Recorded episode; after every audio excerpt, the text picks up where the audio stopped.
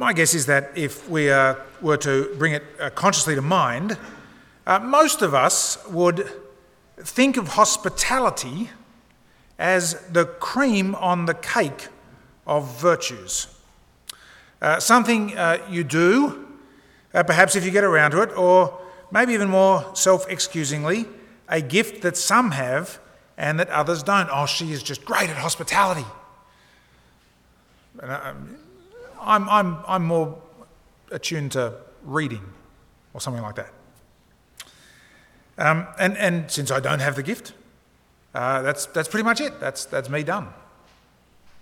Um, what, what's so interesting is that the perspective of the New Testament is uh, quite different, and it turns out that hospitality is surprisingly central.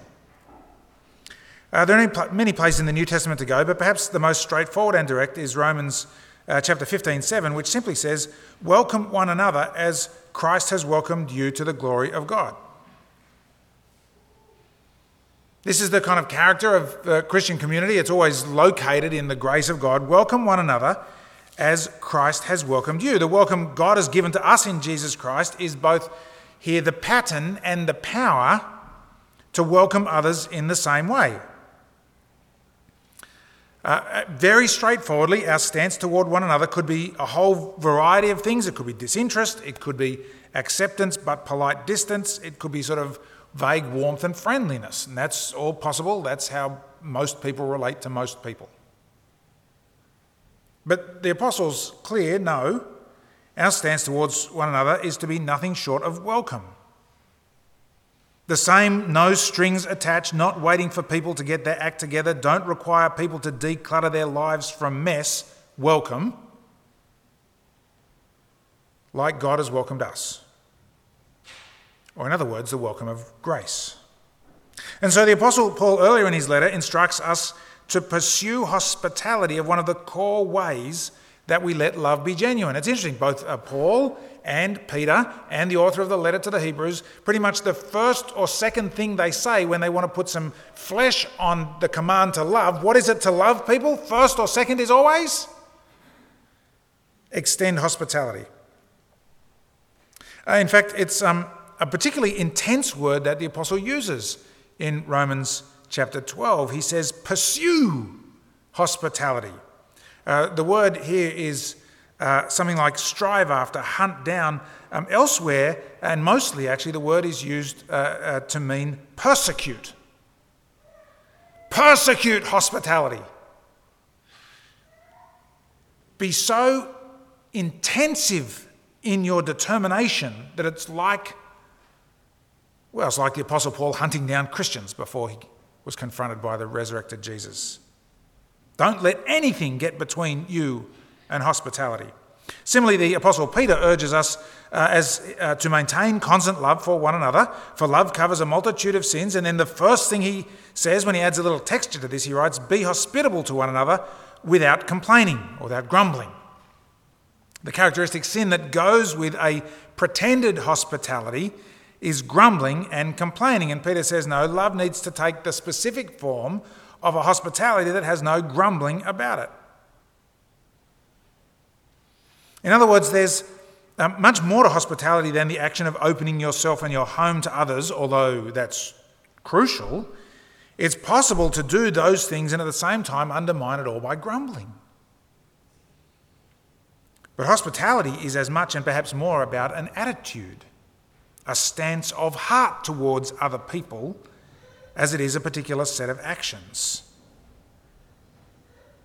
Uh, likewise, uh, the author of the letter to the Hebrews takes it up a notch when he includes as the first aspect of an acceptable worship with reverence and awe that we offer to God is that we let love, mutual love, continue and not neglect to show hospitality to strangers. And, and the author of the Hebrews goes on to say, For by doing that, some have entertained angels without knowing it. And what's clear there is that hospitality is not just within the Christian community by any means, but beyond it. In fact, so central to the Christian life is the attitude and activity of hospitality that it's one of the very few listed attributes of leaders. You can, you can be a, a bozo as a Christian leader in all sorts of different ways according to the New Testament. But to both Timothy and Titus, the apostle writes that one of the core characteristics of overseers is that they must be above reproach, married only once, temperate, sensible, respectable, and hospitable.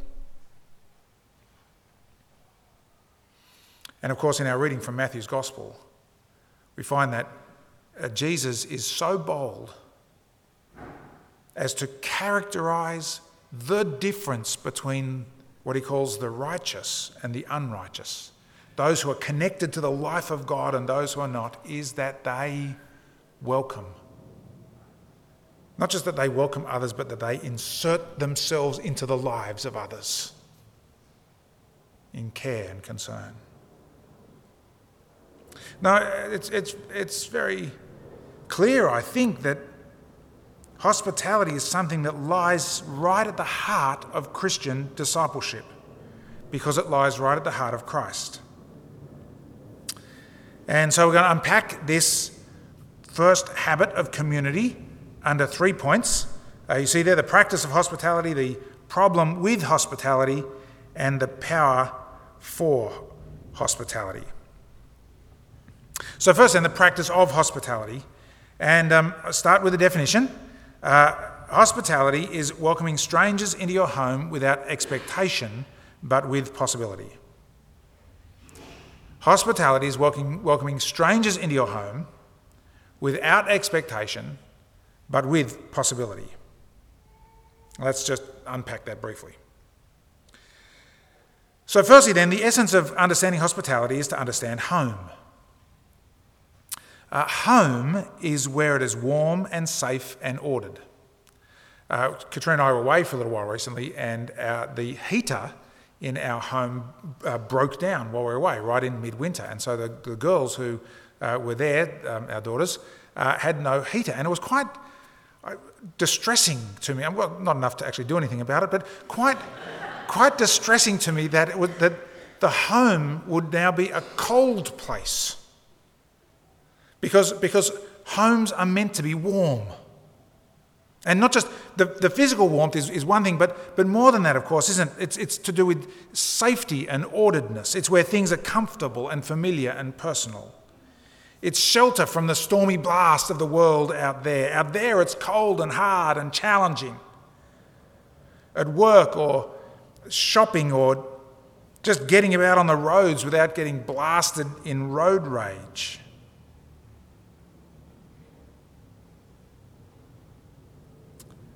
In here, it's home. Outside, it's draining. In here, it's restoring. Out there, things are rarely ordered the way I would like them to be. I've, I've, I've got many thoughts for the present government on how things should be different, but remarkably, they don't seem to ask my opinion. Well, at least not specifically, just sort of one of 20 million. But in here at home, I can order my space, or we can order our space the way we like it, or at least are happy enough to put up with it. Out there, you're depleted. In here, you're recharged. Home is a place of food and nourishment and rest and warmth, and as far as possible, beauty and music and order. Now, of course, it's, it's worth saying that uh, none of us have that home perfectly, do we? Uh, to some degree, more or less, our homes can also be places of conflict and disappointment and even loneliness and grief. But the very fact that we have that disappointment is testament to the reality that we have a concept of home. We know what home is supposed to be like. We're all striving deeply, yearning to be at home. And so we all, to some extent, want to protect our home and our being at home. And hospitality is welcoming strangers into your home. It's a risk. It's interesting uh, that the word uh, we have translated hospitality in all of those passages from the New Testament uh, is literally uh, philoxenia. Uh, philo is Greek, uh, means love. Xenos or xenon uh, means stranger. Uh, we have a, a, an opposite word of that in our English, xenophobia. Xeno, stranger. Phobia, fear of the stranger. And hospitality is literally not xenophobia, but if you like, xenophilia. Love of the stranger. Love of the other. And that's what makes hospitality different from what we uh, sometimes call entertaining. Hospitality is having strangers into your home. Mostly, entertainment is with your friends. In fact, I'd suggest actually that that's uh, one way you can define what a friend is. A friend is someone who, when you invite them into your home, it doesn't threaten the feeling of home by having them there. A friend is someone who doesn't lessen the warmth and safety and refreshment and order of your home. In fact, friends in the home are part of what makes a home homely. Friends augment home. Entertaining friends is not hospitality, it's just having a functional home and life. But hospitality happens precisely when you have someone in your home in such a way that it puts at risk the ease and comfort and orderliness of your home. It might be awkward, it might be hard work. The conversation might not flow easily. They might not like the food. They might not approve of the style of your home. They might mess it up or make it dirty. You don't know. That's the point. You don't know because you and they are strangers to each other, relatively. And opening up your home to people who are strangers, people who represent the possibility that your home becomes at least temporarily hard work, you see, like out there. That is a risk. And that is the essence of hospitality. Now, um, strangers include people at church. Uh, in one sense, you might say that's entertaining, and I, you know, kind of hope actually that we do have friends amongst us. All of us, to, to you know, greater or lesser extent, have friends here. Um, but it's also pretty true to say that there are some pretty strange people here as well. I'm, I'm looking, I'm not looking at anyone in particular right now. we all come from different backgrounds, different cultures, different nationalities, different political persuasions, different viewpoints, different standards, different styles. And hospitality is all about the attitude and actions that open yourself up to the different. But it's, of course, much more even than us here. It gets beyond us here. It's a stance of welcoming the stranger who's outside the Christian community as well. Notice that I'd suggest that uh, hospitality is this sort of tricky balance of without expectation but with possibility. Without expectation, that is without demand, and there's all sorts of interesting things in the literature on hospitality. There's quite a sizable literature on uh, this virtue of hospitality, of, of the, the degree to which it's right to express, uh, expect appreciation and gratitude or not. And I'm saying, no, I think hospitality is mostly done, is best done when it's without expectation but with possibility. When you bring strangers, that is, when you bring non friends into your home,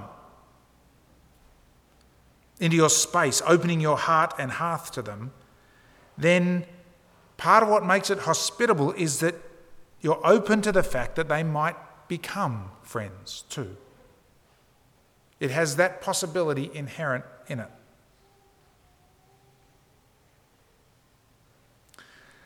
But it's risky, isn't it? It's risky. And so that leads to the second point the problems with hospitality. See, there are all sorts of things that get in the way uh, of welcoming strangers into our homes. At the surface level, there's just the sheer busyness of life and the tiredness that comes with it, uh, so that it's easier to have toast and Vegemite for dinner and flop down in front of the latest Netflix program you're binging on. Uh, mind you, that just assumes that if you invite someone over, they wouldn't want to share toast and Vegemite with you. We'll get to that in just a moment. Uh, this problem is that you're so drained by the world out there that you feel of yourself that you have nothing left to give when you're in here. And I suspect that that's true for all of us from time to time, actually. There are seasons of this kind of depletion that take place. Although, what's interesting about that is that it, it requires a kind of inverse hospitality that is, the openness to others which says, I need you. Actually, right now, I need you. And we are, in our individualism, as averse to saying, I need you, as we are to saying, welcome. At the same time, if it is the case that you're never not exhausted to the point of incapacity, then there are some pretty big changes that might be needed, aren't there? Although I suspect it's actually less true than we might think. I mean, we all know what it's like to be tired, and we all know what it's like to be busy, perhaps. But almost every one of us has energy for some things. It's just not the case that we do nothing but flop. And the question is just a one of priority in the end. Is opening yourself and your home up going to be one of those things? Slightly deeper is uh, the whole question of being house proud. You know this phrase? I'm, I'm, some people, you know, I think it's quite a good phrase actually. House proud. Uh, I can't have people over when the house is such a mess. Or we're a turbulent family with our ups and downs. What would people think if they saw us? Or, and this is my go to thought, I can't cook to save my life, and in fact, I might possibly cost someone theirs if they eat what I prepare. now, uh, this sort of house proud thing is not often said. Uh, I think it's more thought and felt in a non articulated way, and it's surprisingly stubborn. I have friends overseas that I stay with regularly, and every single time I make contact with them to ask if I can stay there, they say to me, of course, the house is chaos and it's very messy and the kids are just everywhere and blah, blah, blah, blah, blah, as if I hadn't picked that up from the last 15 times that I'd been there. And they're really long term close friends with whom we've had significant ups as well as significant downs. And they're still house proud about it.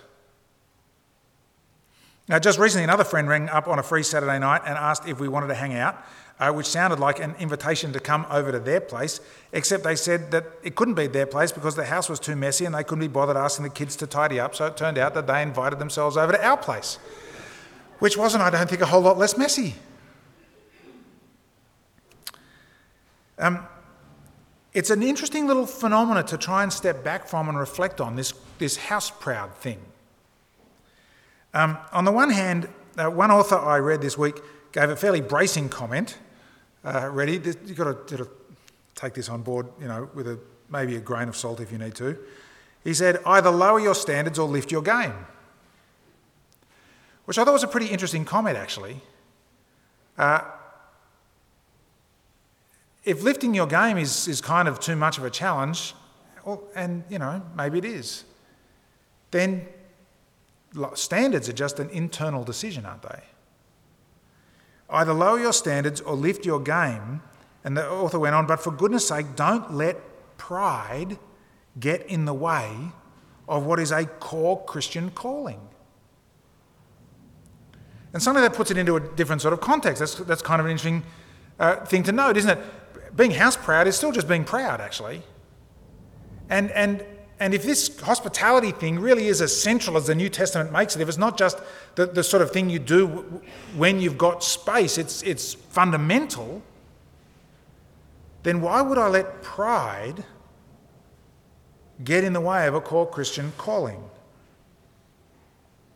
On the other hand, there's perhaps a deeper issue going on here, which is the worry that we have about appearances and the need we have to project a particular image, which may be more or less different from the unvarnished truth. And here the issue is the fact that hospitality is revelatory. Hospitality reveals. When you invite people into your homes, uh, into your home and life, they'll see what's really there. And sometimes we don't want that. It's actually a much more substantial pride going on there. And there is a correspondence between a commitment to living in the truth, even the ugly truth about me, and hospitality. But perhaps uh, the deepest problem with hospitality in a Christian context is the fact that our community is profoundly unnatural. Very, very important to see this that Christian community is unnatural. Natural community is grounded in common interest. Natural community is grounded in similar experience and affinity. It's the friendship group. I can say this to this group, but no other congregation will know what I'm talking about here when I say the epitome of this kind of natural community is Seinfeld. Four buddies who just hang out with each other all the time and are completely scathingly cynical about everyone else. And their cynicism towards the rest of the world just reinforces their little sense of community with each other.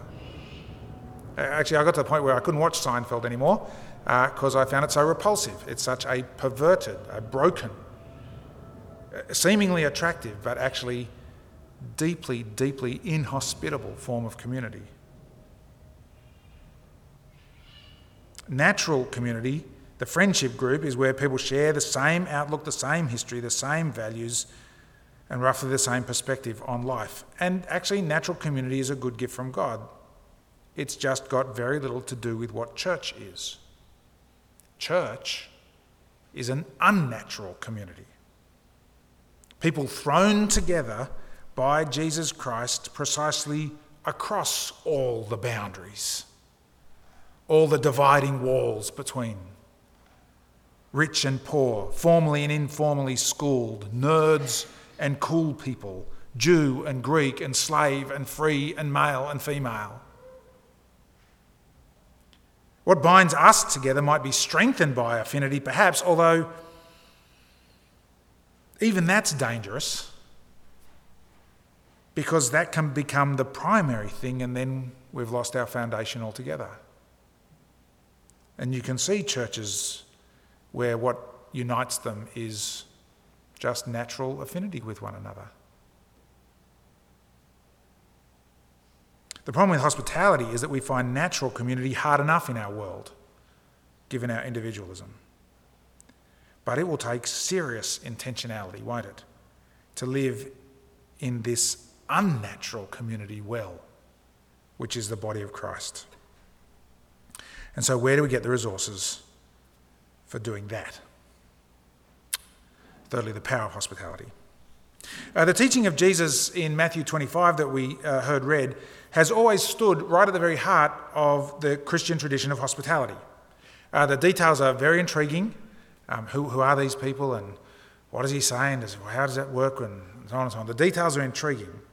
But the main point of it is actually crystal clear, and Jesus does a remarkable thing in that saying. In as much as you did these things for the least of my brethren, you did them to me. Inasmuch as much as you failed to do these things to the least of my brethren, you failed to do them to me. Jesus says that this exercising of welcome, and not just welcome, because that, that sounds like a passive thing, but of course in Matthew 25 it's immensely active. This failure of hospitality is never done anything other than to Him and never omitted other than to Him. If you do it, you do it to Him. If you fail to do it, you fail to do it to Him. And the transforming power of that is incredible. When, when the one who is the object of our hospitality is actually Jesus himself. This Jesus who was given by the Father so that we could be welcomed into his home all the way into his family. This Jesus who left the most comfortable home ever, the glory of the Father in eternal, infinite love, safety in perfection. And went to the place where, even though foxes have holes and birds of the air have nests, the Son of Man has nowhere to lay his head. And then he went to the place of the skull, the cross, forsaken by the Father so that we would be welcomed in the forgiveness of our sins. That Jesus is the ultimate sacrificial host. In fact, I mean, you could really go to town on this and say, He's not just the host, He's the meal Himself. I am the bread of life. He gave everything so that we can be at home in Him. And this is not supposed to kind of make us feel guilty or any such nonsense. You know, He did so much for you, why can't you do more for Him? No, that's not the point. No, it's the opposite of that. Rather, as His grace more and more tunes our hearts as His grace more and more fills our souls, as His grace more and more colours our horizon and shapes our vision. So there wells in us one of these life stances that I mentioned beforehand a life stance of gratitude, of deep, reflex thankfulness as the primary stance of your life, of thankfulness. And what happens when thankfulness from the abundance of grace you have in Jesus dominates you and fills you? Then the problems with hospitality just recede more and more into triviality. I'm tired, but I can do it. The house is a mess, but really? Am I going to let that stop me welcoming Jesus? They're different. They're a little bit weird. But that's okay because I'm safe at home with the Father. In fact, I can, I, can, I can put this a little more sharply, and we see this in the New Testament in a kind of terrifying case example. You see, it's always true that the God we worship will shape the lives we live, precisely because we're made in the image of God. And what that means is, as you turn it around the other way, you can know the character of the God you actually worship by the character of the life you actually live. You see that, right? You can tell the character of the God that you actually worship by the character of the life you actually live. And the Pharisees stand as a kind of um, case study in pseudo hospitality. They grumbled endlessly when Jesus opened his arms to tax collectors and sinners. That can't be right because that's not what God is like, because God is a law requiring finger wagger. So the Pharisees were very law enthusiastic finger waggers.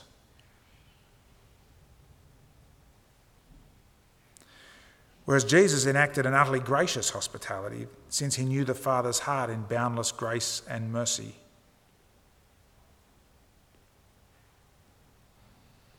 And opened his arms as the ultimate host on that cross, the purest moment of hospitality in the history of the world.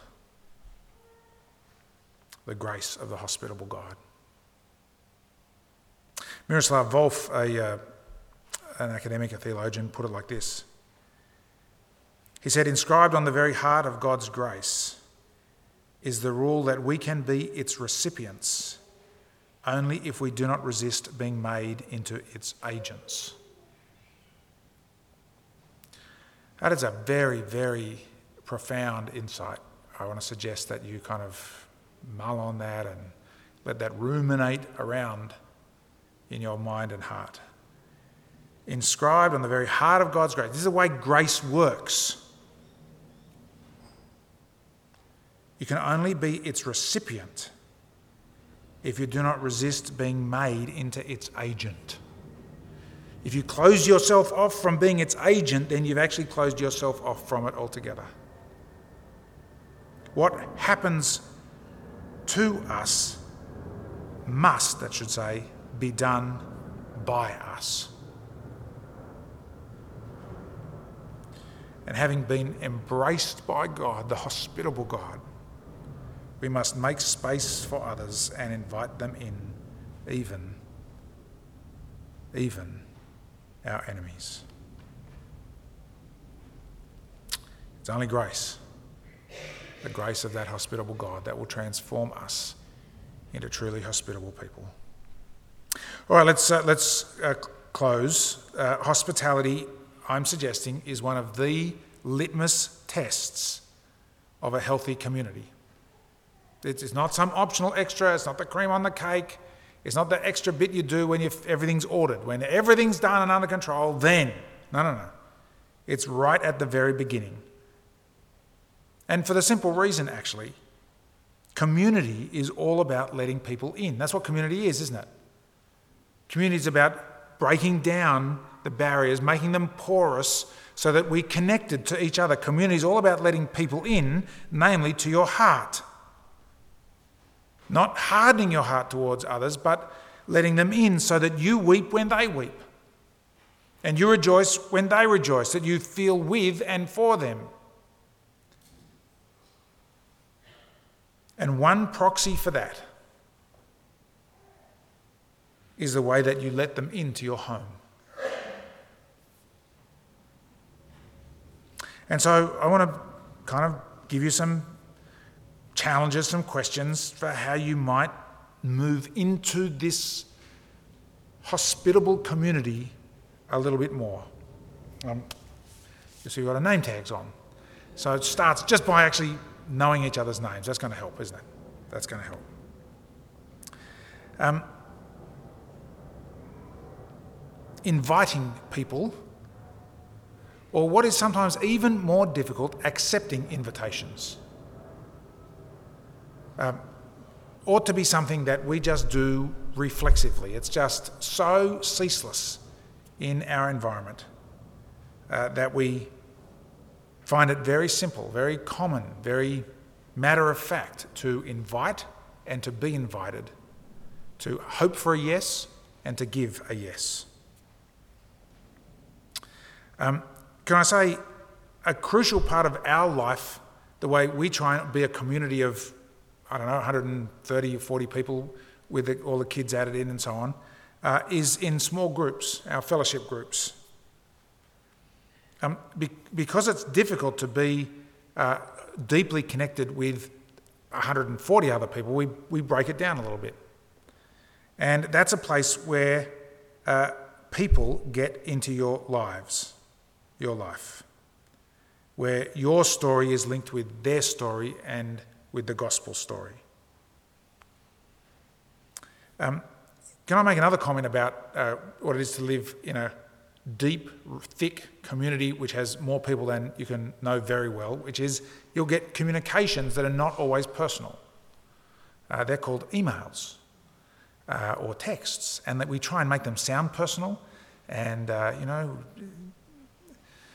I'm going to say this gently would you please answer the emails that you get? Uh, enough. It's a really interesting thing. Uh, I, have got, you know, my, like you, I've got 28 different email addresses and boxes and all this sort of stuff, and it's hard to keep it all under control and so on and so on. To make a community our size work, just requires that we all step up in our intentionality about responding to group communication. It really is just as simple as that. You don't respond, guess what? The thickness of our community across the board will just turn to gruel. Please just respond to the emails. Um, and uh, I, I tell you what's often a very interesting uh, first step in the life of community. Uh, at one level, it feels, it feels quite trivial. Uh, on the other hand, it can be very significant, which is to get on the rosters. Uh, our Sunday rosters at, at one level are just, you know, your, your very small thing. You turn up, you fold, you don't even fold the leaflets. Now, the, the, printer folds them, right? So there's even less to do. You, you put one brochure like a, into, a, into a leaflet. It, it's not rocket science. And then you hand it out with a smile. But the step of getting onto the rosters where what you say is, you know what, I'm in. I'm in and I'm contributing, and this contribution is, it, maybe it's small, but it's real for me, especially if you've come from a context where you've been hurt by the contribution that you've sought to make and others have taken it for granted or something like that. That moment can be a really significant moment. And so, can I just encourage you that if you're not on the rosters, that you just go, you know what? I'm in. I want to contribute to this community. And just fill in a communication card. That's why we have that little black box at the door. So, anytime you want to step into something, that is available there for you to do. And here's something really radical uh, you might try pray that God would bring a genuine, somewhat intimidating, scary, different person into your path. Right, this is for the this is for the really the, the advanced class, right? Pray that God would bring a genuinely, somewhat intimidating, maybe even scary person into your life, and that you would have the insight and the courage and the grace of God uh, at work in your life in such a way that you would open yourself and your home up to him or her rather than look away. Because Christ opened himself up to us. Let's pray. Lord Jesus Christ, fill us, we pray, with your grace. Uh, that grace that took specific form of a welcome and embrace.